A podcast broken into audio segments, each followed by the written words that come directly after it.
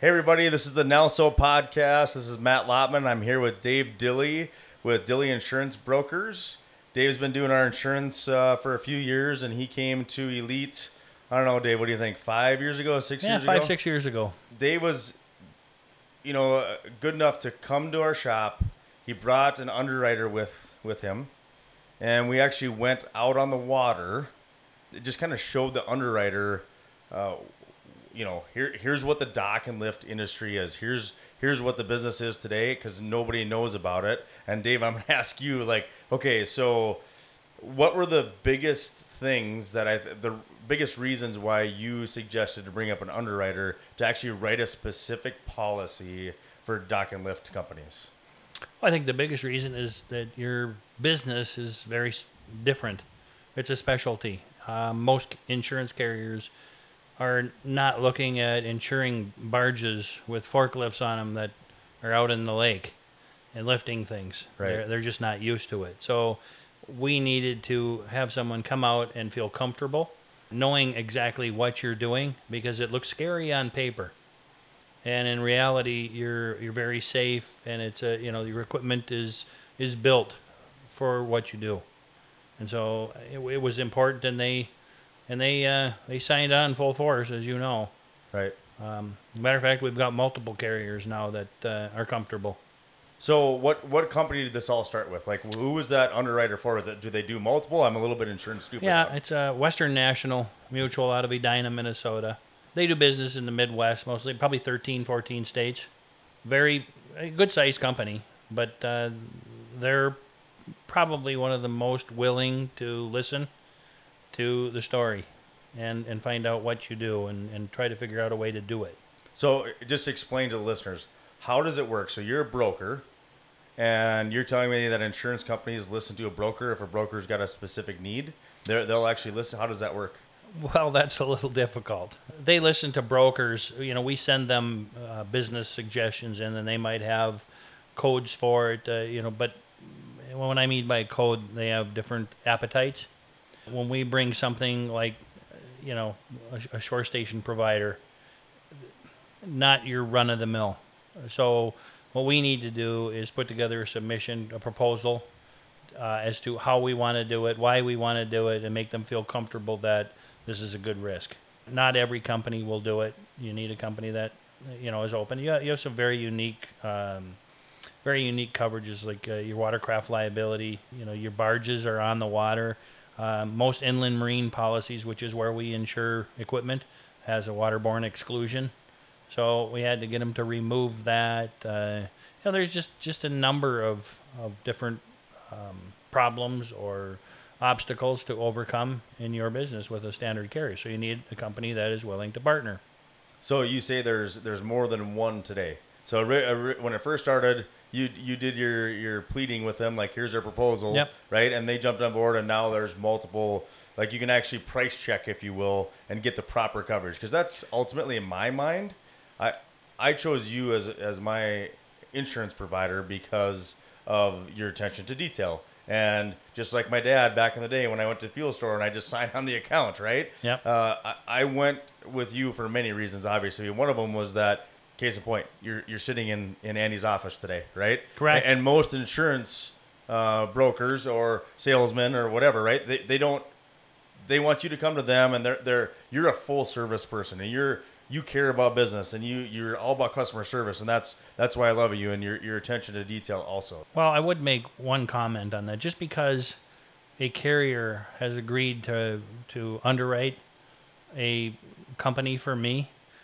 it's not always all equal. And I will tell you one thing. One of the carriers that we use, I found out through experience and talking to people that I've looked at probably 8 or 9 different companies, all with the same carrier that we also use.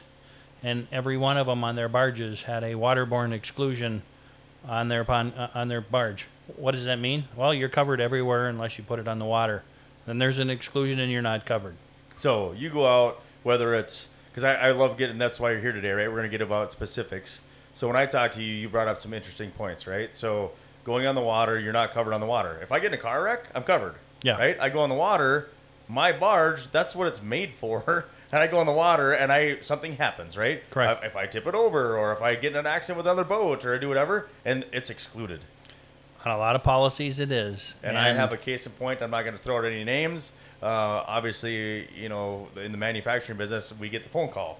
And I've known a couple guys where they have had issues, and it has not covered exactly what you're saying. Well, I would tell you this, Matt, is the relationship between client, agent, and insurance company is very specific. You come to an insurance agent to have help putting together your program. What do I need? You don't know. Most people don't really know. They might know a little bit, but they really don't know the finer points. We make an order. I would put it to make it simple. We write the order up and we send it to the insurance carrier.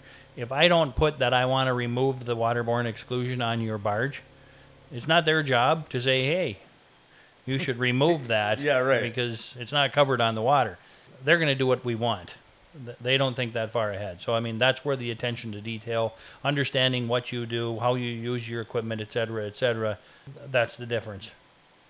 Okay, so I'm just going to throw out some terminology that I've heard over the years, and then I'm going to let you just go to town and just explain it, right? So, you know, we all hear horror stories of, you know, I stored 100 customers' canopies and the shed burned down. What do you do, right? So, garage. Tell us the difference maybe a little bit about, is it garage keepers? There's garage keepers. Garage keepers, then what are some of the other ones? So, garage keepers. There's the Bailey's coverage. Yep.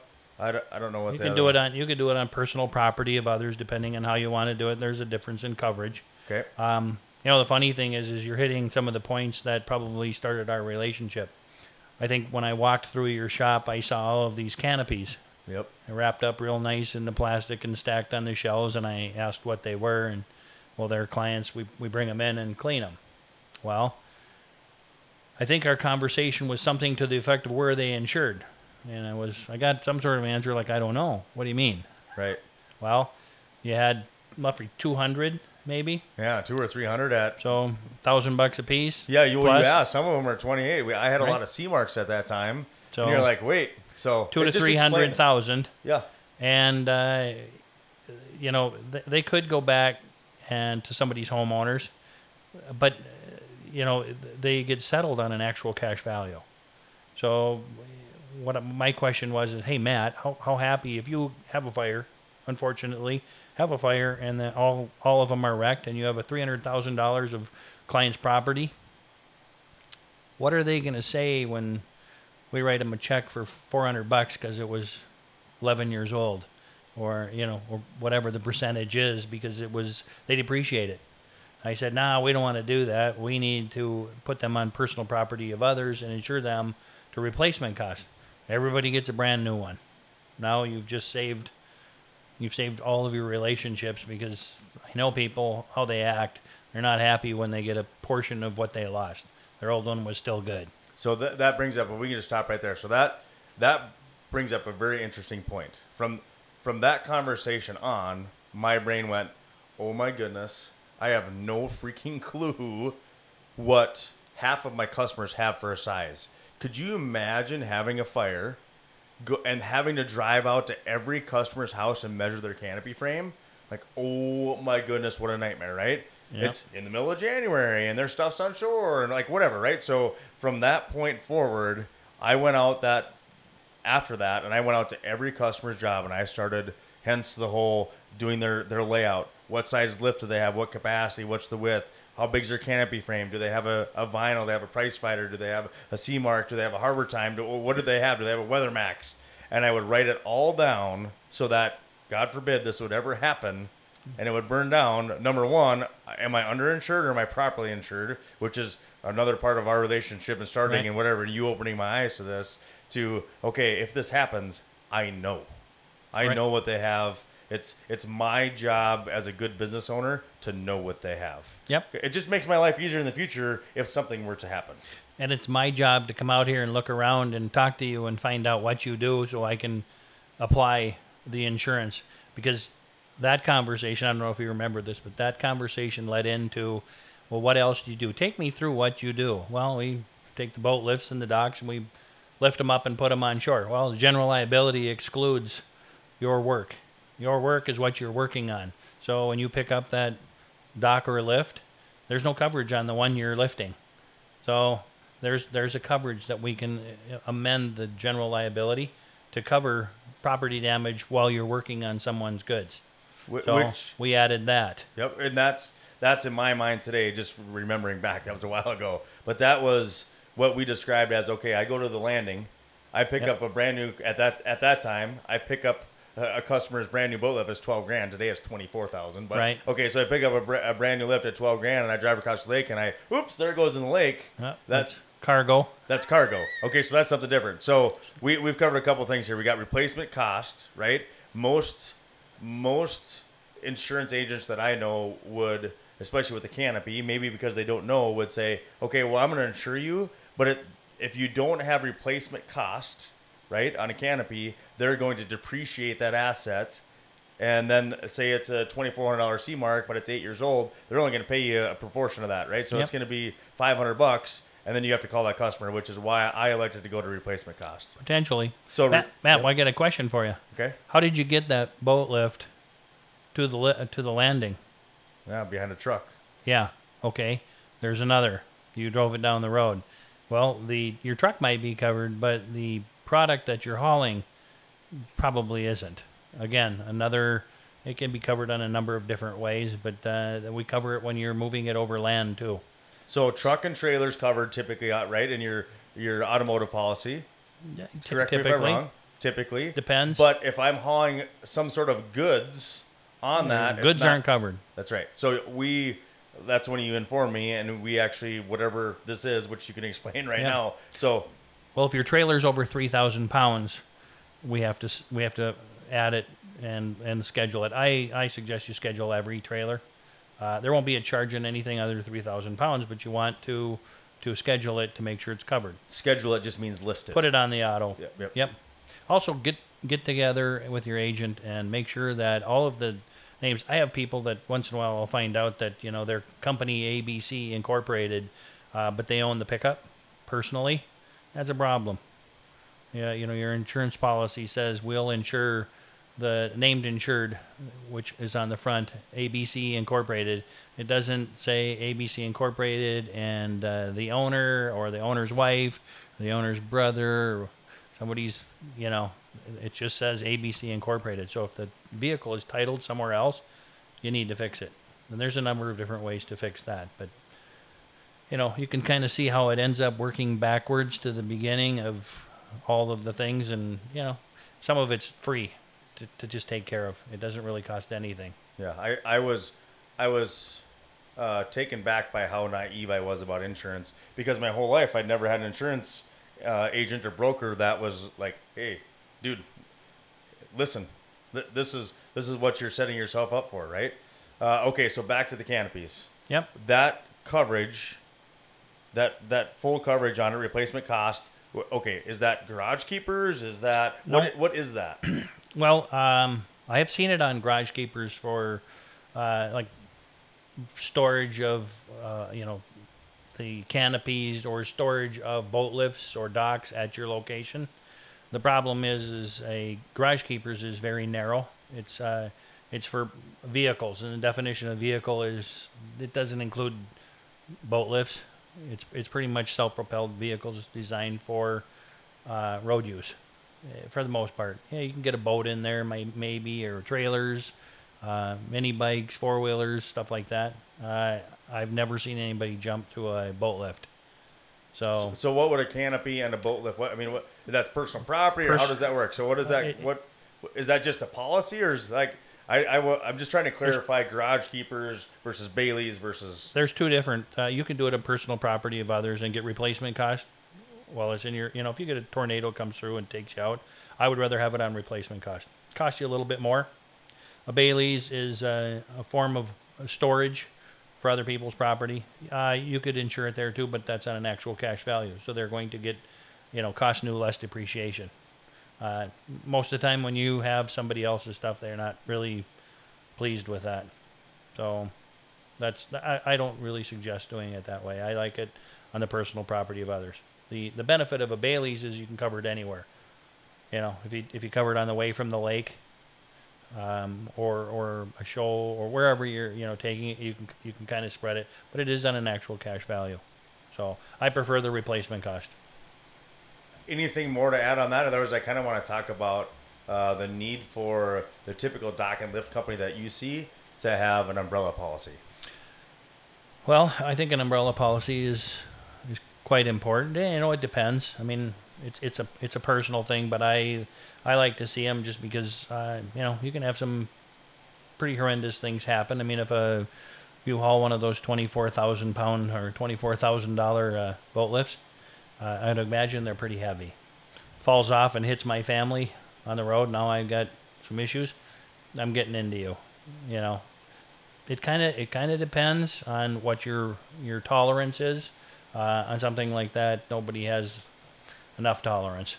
It'd be very expensive, just because it's bulky and big, and it's just dangerous to forgo an umbrella. Okay, so if you can, just for the listeners, just short and sweet, umbrella policy is what?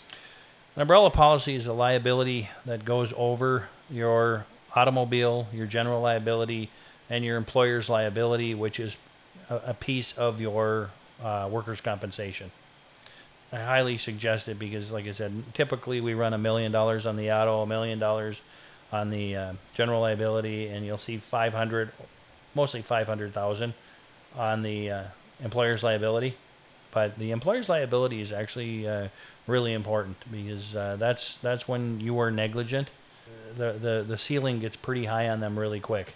There's another part that is workers' compensation. That's very controlled by the state. But it's that employer's liability where if you do something dangerous and, operating a barge with a forks and moving pieces, it can get dangerous. So, I mean, hopefully we never experience it, but that's where you get into the umbrella, I think. So do you think an umbrella has anything to do with, like, I'm going to talk to you about DOT here in a second, but is there any relevance to, having an umbrella policy to, is there a baseline, like, if you own $500,000 in real estate, or you have this, or you have, is it more just your threshold? What's your threshold for, some sort of lawsuit or your liability? I think it's a combination. I like I said, I don't think we know very many people that have a $2 million threshold. So, I mean, the cost of an umbrella is maybe, on an average company, $1,000 to $2,000 for $1 million. Things like DOT, if your truck isn't DOT, could that be, brought back to you and say that you were negligent? That's normally where they get in is, you didn't check your brakes or you're hauling too big of a load. You have 26,000 pounds, you have to have CDL. Somebody's driving a bigger, you get a heavier load, could have a problem. That would be, I think, negligence. So, okay, so you brought up two words here, DOT, negligence. So everybody in the dock and lift game, I would say probably the majority of everybody in the dock and lift game is skirting around the fact of, do I get DOT'd? At the last NALSO show, right? I guess the first one, the DOT trainers that were there, or officers, by far the busiest scheduled dock that we had. And I think that the whole negligence factor, if you could just kind of give an insurance standpoint of how this really goes down and why maybe an umbrella policy and the correct insurance policy, maybe you, if you're not DOT'd, maybe you should seriously consider getting DOT'd today for your protection if you just kind of go down that road for a minute or two, and just kind of give some explanation on that. Well, I'm not an expert on DOT. I know just enough about it to know where you have to have your different types of licenses and how important it is, especially when you get picked up. But, buying a policy, we do underwriting. So we kind of check motor vehicle records of your drivers, and we kind of help police it a little bit. We want you to follow DOT because most of the negligence happens because someone did something that they shouldn't. Accidents, a lot of them are preventable. And, it's just a slip in the thought.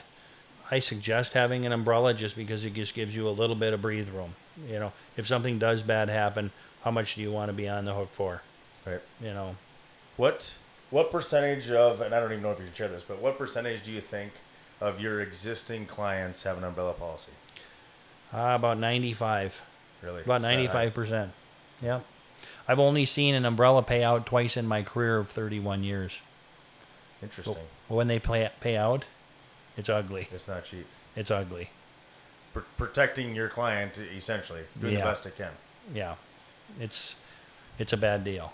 Okay, so moving on from that and going to why do insurance companies, some insurance companies, drop you? Okay, we're talking about risk, and maybe it's not even risk, but this is my perception, okay? So a company, charges this bigger dock and lift company $30,000 a year, right? They got general liability. They probably have an umbrella policy. They're a bigger outfit. They go have an accident. As soon as they have an accident, they drop them. What's the difference, and why does that happen? Is it risk, or does it build up? Do they have analytics that does, like, give us a snapshot? I would say analytics, very small percentage. I would say their business isn't much different than yours. If you have a client that doesn't pay you, do you get rid of them? Interesting, really? Yeah, you don't go back. So is it based on late? Is it based on... It's mostly, you can get by with late if you're late every month. Yeah, I mean, same thing with you. I mean, if I don't pay my bill, if you want to get your spring bill paid in November, when it's time to go out for the other way, you get sick of it. The insurance companies kind of work that too. The difference is, if you don't do a good job, if you're not safe, if you don't follow DOT, if there's just a lot of different factors. How safe are you? What kind of operation do you run? If I run out there and I see a whole bunch of stuff, just like, the premises is just a mess. Well, they probably will assume that's how you run your business. They want good operators. You're an excellent operator. I can see that. One of the founding principles of an insurance carrier writing it, I don't mean to put you on the spot, was when they bought a barge, they had to be trained by you. Yep. We want the training. I don't want you to put somebody out. It's the quickest way to get canceled. Put somebody out on a barge, running a barge that doesn't know what he's doing. And that's getting harder and harder to do today, and I don't do it with everybody. And I mean, we try to do that, and we try to, go have a meeting at NALSO and all those things, but it's, I get where you're coming from. It's what's the terminology? Sophisticated user. I love that terminology. Well, a sophisticated user, that's more, that's when you should know better. Right. So it's actually sophisticated user doctrine. You're getting into lawyer stuff now, but sophisticated user doctrine says somebody should know better. They've been around it long enough that they should know better. If you've been, working on a barge, running the forklift, and you did something really stupid, sophisticated user doctrine would say, you should have known better. You can't claim now that, you were hurt, right, or you hurt someone else. If one of the employees ran out and got hurt, and they know that they've been around the barge long enough, you might be able to use it from a liability or products liability. It's a good idea that you remember that. I'm impressed.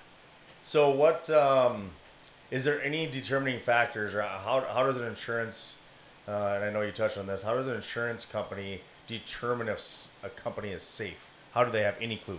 Is it based on because they're late and they're just making assumptions? Or is there other things that... They'll do inspections. We pull everything from pulling your motor vehicle records. We look at your driver, who drives for you and what kind of driving records do they have? What are your losses? You'll ask, almost everybody will ask for loss runs. They're looking for what kind of claims did you have? Were they claims that are, minor, or there's no claims, or there's claims all the time? Well, there's claims all the time. I mean, in our business, when you start having claims, frequency develops into severity. If you have a lot of little ones, you're just waiting for the big one. Yeah, they'll stay away from that. Same thing with pricing. That's how pricing gets negotiated too. The safer you are and the better you run, the more leverage you have to buy. People think it's, taking it and going out to 4 or 5 carriers. That's not the way to do it. The way to do it is to form a relationship and negotiate. Try to get somebody that can negotiate for you based on your history. Yeah, once in a while you have to move. But Most of the time, shopping it out, you could become nothing more than a commodity. And you know what that's like. You ever had anybody that gets your price and they call you every year for your price and you never get it? Pretty soon, why come out and look at it? Right. It's the same thing for insurance. It's a relationship. So that's what I find anyway. I agree. I like the I like the relationship factor as a business owner. Andy and I have had this conversation many times about you specifically, just that relationship. And it's so nice to be able to lean on somebody that you know is a professional and they're educated and they know the ins and the outs just to protect you and your business, because as a business owner, there's tons of risk, there's tons of liability, all these different things that you have to watch out for. And there's no better decision in my mind than to hire a sophisticated educator like yourself and get yourself educated, right? Yeah. And so you know that you can teach yourself or have somebody teach you so that you can make an educated decision. Yeah, so. And just this conversation kind of scares me how much you've listened over the last 6 years. Yeah, it's good. I pay attention. You do. I do. I don't know. Anything else, Andy, that you have? Dave, anything that you want to touch on as far as... Oh, it's been a pleasure. Awesome. I don't know if you want to... I know that Dilley Insurance Brokers was a sponsor and a NALSO partner, and we appreciate it. Thank you very much. You can find Dave's information and his link on nelso.net, so you can go there and do that. You can find us Spotify, Google Play. Where else can they find us? Yeah, podcast, Apple Podcasts. So hit us up if you have any comments. Let us know. We'd love to, topics or anything. We'd love to do that. And Dave, thank you so much for coming today. I appreciate it. Thank you.